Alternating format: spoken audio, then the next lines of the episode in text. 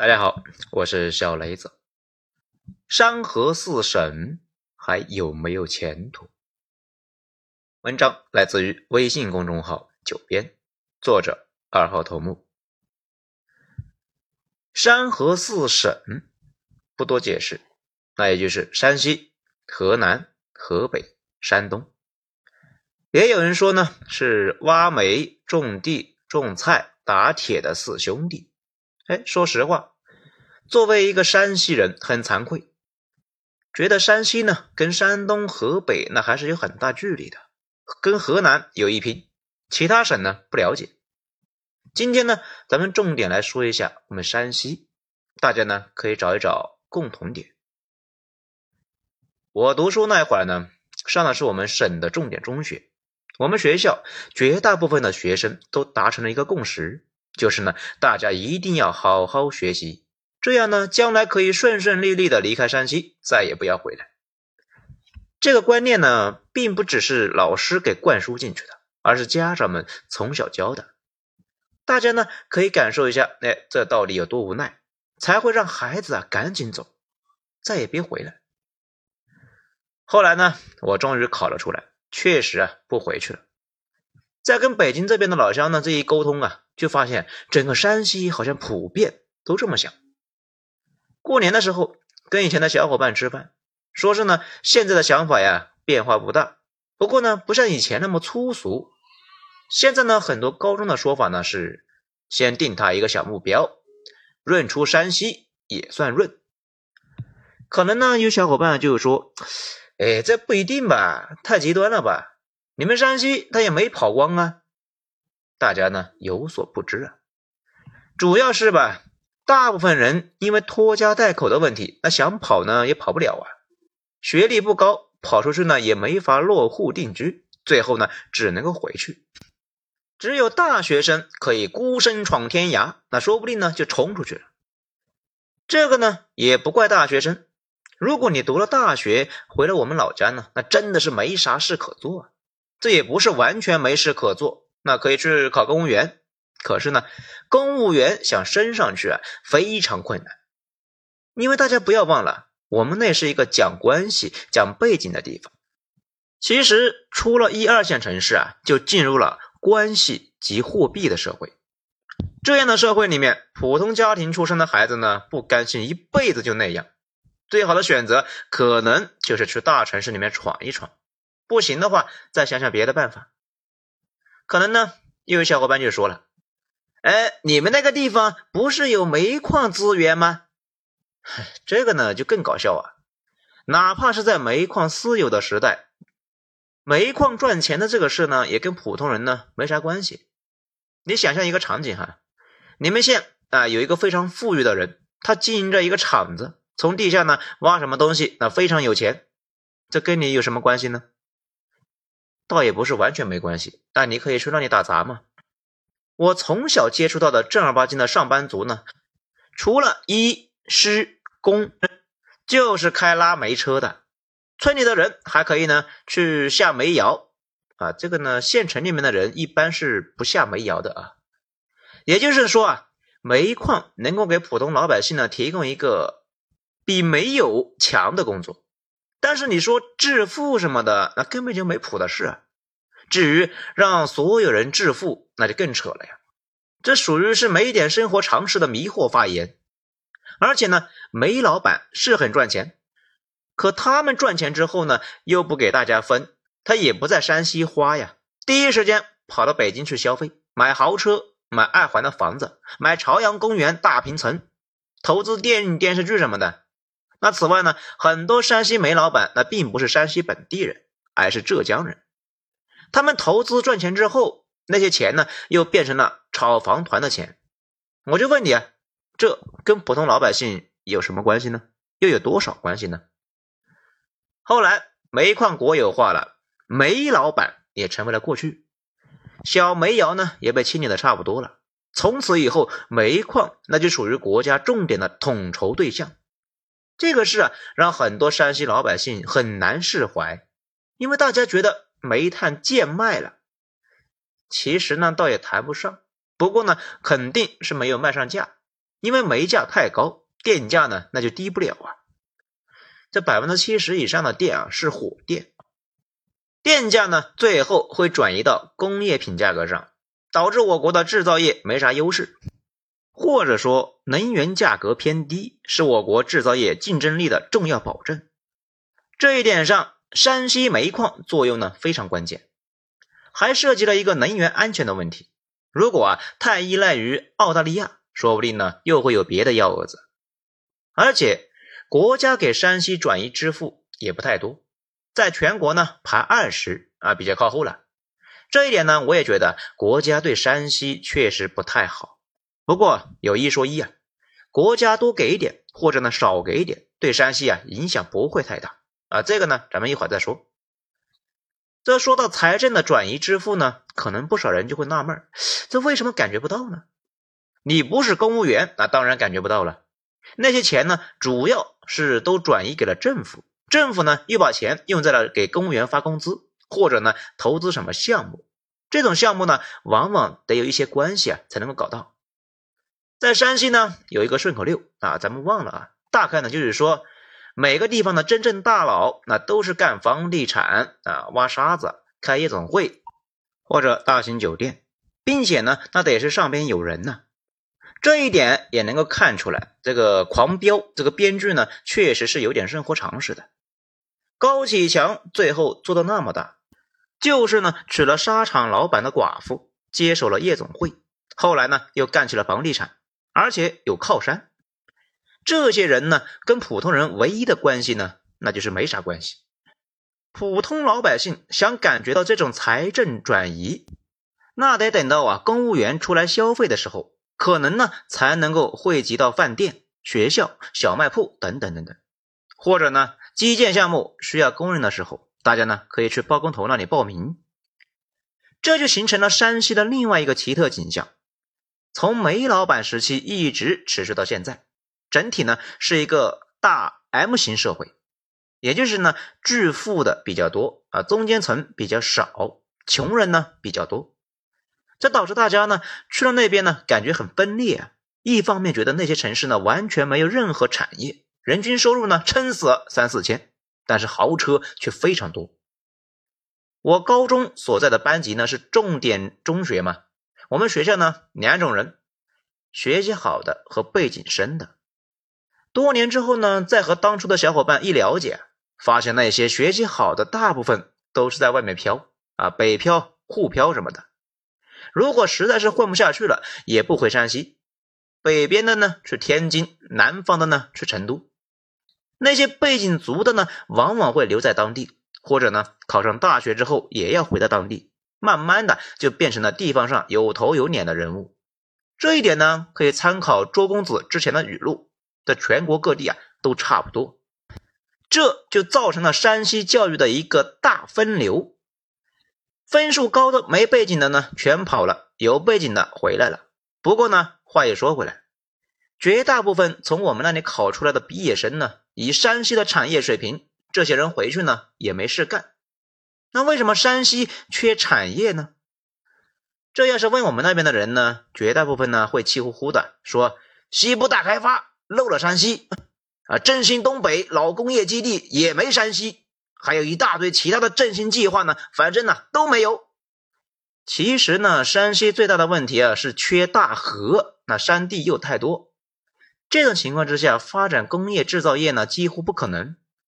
既然没有产业，那也就没有产业升级的可能性。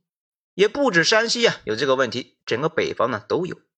所以这些年北方发展的普遍不太好，那你可能就会说，哎，那不有黄河的吗？这黄河呢，那还不如没有啊。那玩意呢，经常性的断流，不断流的时候呢，流量那也是非常非常少，跑不了巨型轮船，这跑渔政船呢，那都够呛，原料运不进来，成品呢运不出去，运量呢又非常小，路费太贵。如果山西搞生产，那产品呢将毫无竞争力。正是因为没有产业，以至于啊，山西的整个产业都围绕公务员、矿，还有房地产展开。我在老家呢，混得好的初中、高中同学，基本上呢都和这几个行业有关。而且呢，呈现出来了高度的家族化啊，这个呢不多解释啊，大家都懂。本来可以好好的搞旅游业，不过受限于交通极差，发展潜力呢一直不足。山西北部呢，就是和蒙古接壤的要塞区，属于啊抵抗游牧部落南下的最前线。按理说呢，可以发展旅游业，可是啊，那地方的交通呢，真的是一言难尽。而且你去北方看那些古城古镇呢，当地没啥酒店，你还得当天赶回大城市呢。中南部倒还不错，不过呢，去了那边的人普遍反映啊，旅游纵深不行。也就是呢，缺乏那种啊，你可以在那边玩很久却不乏味的项目。这个呢，又跟整体的规划水准那有关系。某种意义上来讲，山西依旧是一个农业社会，或者说啊，类似于农业社会的一个资源型的省份。进步的动力呢，并不是生产力和生产效率的提升，更多的是挖煤规模的上升。这种社会里面，资源能够汇集的人数呢，非常少。同时又把少数的人才给吸光，导致呢其他产业啊根本就没啥机会，而且那地形呢也基本上锁死了发展其他工业门类的可能性。这种情况之下，整个社会文化呢那也是低增长文化，机会少、增长慢的地方，你离开了你现在的岗位呢，可能啊就没地方去了。这种情况之下，你就得巴结点领导啊，等着他提拔你。等级观念非常森严，这种社会里边，每个人的尽头就是体制。你只要挤进去体制了，就一辈子衣食无忧。如果能够升上去，还可以呢帮一下你的亲戚朋友。大家都热爱体制，人人都想进体制，最后的结果呢，就是体制之内人满为患。这段时间啊，大家搜一下新闻，就能够发现，山西那边精简体制最积极啊。因为实在是不堪重负了，那除此之外还能干啥呢？种地就那么点平原，放牧那根本就没草原，搞一点先进的产业根本就没人才也没产业。总之呢，就这样给锁死了。讲到这里呢，大家可能就纳闷了啊，心想：哎，你说了这么多，你是有什么办法来振兴你的老家吗？当然没有啊，这就是为什么我们那边的人那么喜欢跑出来。但凡有办法，谁愿意背井离乡呢？这两年也没少跟我在山西体制内的小伙伴聊天，他们呢，有人已经干到了很高的位置。他们共同的感悟，那就是呢，山西的地理环境呢太差了，这就类似于游戏《文明六》这里面的出生点位的问题，出生点太贫瘠。敌 buff 叠满，导致呢发展一直乏力。资源呢倒是确实有一些，不过人太多，没办法分呢。可能呢，小伙伴那就又问：哎，不对呀，既然在山西出生点差，这为什么民国它好像挺好的呢？多简单呐！山西你别看处在中国比较靠中间的位置，可是地理上呢是非常隔绝的。黄河和太行山把这个地方呢封闭了起来，不太好出去，也不太好进来。表里山河，那说的呢就是山西。而且啊，山西内部呢，那只有三块连着的平地，很容易啊被一股强权给统一了。这股强权坐稳之后，封锁住了中原入境的几条路径，比如传说中的太行八境，也就是呢穿越太行山到中原的八条路。都非常险峻，易守难攻，非常容易啊搞割据。事实上，中国历史上最容易割据的两个地方，一个是山西，另外一个是四川。阎锡山就是在山西割据之后，封死了入境的道路，赢得了难得的和平机会。如果大家一起发展，那山西呢照样不咋地。不过啊，恰好其他地方呢天天打，脑子都快打出来了。所以呀，山西和广西这两个打得不怎么凶的地方呢，就成为了一个模范省份。至于马都公前段时间讲到的高考平权，也就是呢全国一张考试试卷的事情，这个事呢，那估计啊，除了北京和天津，这个考生呢就没有不支持的。但对于家里边呢没有考生的山西人来说，那是很中立的。毕竟，就算清华北大录取山西人多了，这些人呢将来啊也一般不会回山西效力啊。多或者少又有什么差别呢？能够改善自己的生活吗？讲到这里啊，可能很多人就觉得，哎呀，我这太悲观了呀。可能呢，也许有人觉得我说的对。其实说白了，缺乏自身产业是一件平常事。如果把眼光从山西放到全国，甚至全世界，大多数地方都是缺乏产业的。小伙伴，你打开 GDP 排名，会发现排在前面的地区呢，要么是人口少、资源多。这个加拿大呢，那么可怕的资源量，一个国家人口竟然和山西差不多啊！要知道，要么呢？是在产业链上占据优势，能够通过出口贸易来获得利润，从全世界吸收财富和人才，反过来加强自己的产业优势。即使在这些国家中，产业呢也不平均，内部啊都同时处在产业非常不平均的状态。比如，美国东西海岸产业强盛，中部呢就不太行。中国、越南。印度那都是南方沿海，比北方内陆呢，这个经济啊强的不是一点半点，主要产业也都集中在南方沿海。我走在家乡的街头，到处呢都是各种连锁品牌的东西，从一根冰棍到外地开发商的房子，还有看不见的各种网购。本地的经济呢，如同严重沙化地区，财富如水一般落地也留不住。通过一个管道呢，很快就到了沿海东部发达地区。本地水资源不足，口渴的人呢，只有两条路走：第一是跟着水离开，很多时候啊，还带走了自己的造水能力和六个钱包；还有呢，就是政府部门，因为行政编制和权力的存在，多少呢，还有一定的造水能力啊，也就是呢，转移支付。于是啊，就变得好像沙漠中的绿洲一样，那么闪耀，那么光芒，成为口渴又不想离开者向往的圣地。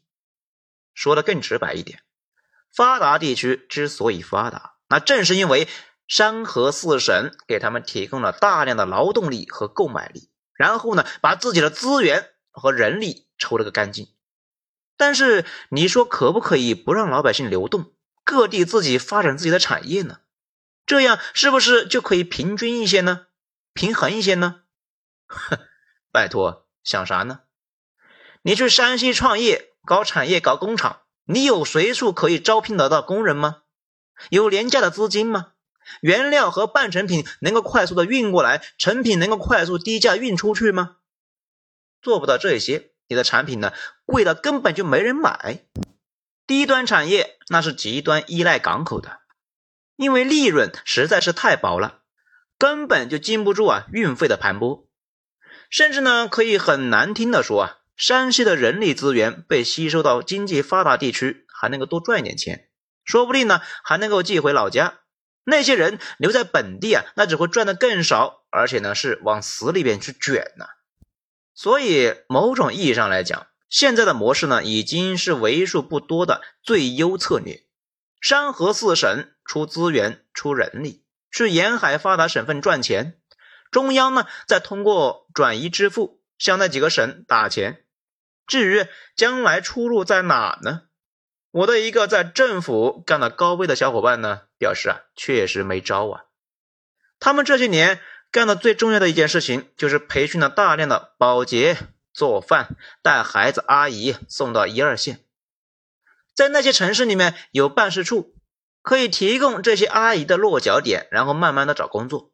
在他们眼里边，阿姨比大学生那好得多啊，因为大学生呢考出去往往就不回来了，而阿姨呢将来肯定那是要回老家的，在大城市赚的钱都攒着，然后呢一分不花的寄回老家。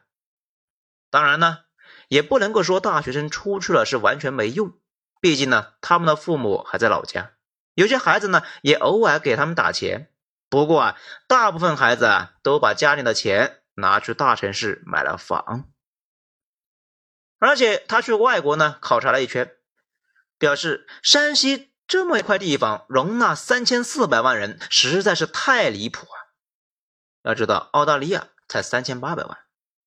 等再过几十年，等到第三次婴儿潮的人全部离开了，山西人口压力降下来，到时候呢，随便搞点啥，仔细研究一下搞旅游，那说不定呢，再搞一点不依赖交通的智力型产业，应该能够比现在啊强太多。那最后呢，咱们再说两句。尽管山西这些年发展的并不好，不过呢，放在全世界范围之内，那也是奇迹般的逆袭呀。尤其是结合我们那个地方的神奇的地理环境，有些话呢，尽管让很多人啊不太爽，但是呢，还是要说，因为不少人那也是零和思维，别人赚钱就是他赔了。山西和其他很多省份的命运是深度绑定在那一些经济发达省份身上了。那些地方发展强劲，才需要山西的煤矿和人力，大家呢才能够一起赚到钱，才有转移支付。山西的老百姓也能够享受到发展红利。等大家都赚钱了，你可以呢去山西旅游。很多人总害怕呢沿海吸自己的血，担心年轻人去了沿海地区。这问题是，年轻人留在当地有事干吗？你们能够搞起来产业吗？那还不如去沿海呢，好好赚钱去。沿海地区容纳不下那么多人，将来呀，大部分人那还是会把钱带回老家。沿海地区赚到钱呢，还可以通过中央向边远地区转移。这个意义上讲，是不是更能够理解这两年呢反复提的统一大市场和命运共同体呢？最后呢，说一下。山西文化旅游全国一绝呀！你们今后呢可以优先考虑去看一看。好，今天内容以上，谢谢收听。喜欢本专辑的话，请大家动个小手指，给本专辑一个五星评价。我是小雷子，精彩，咱们下章。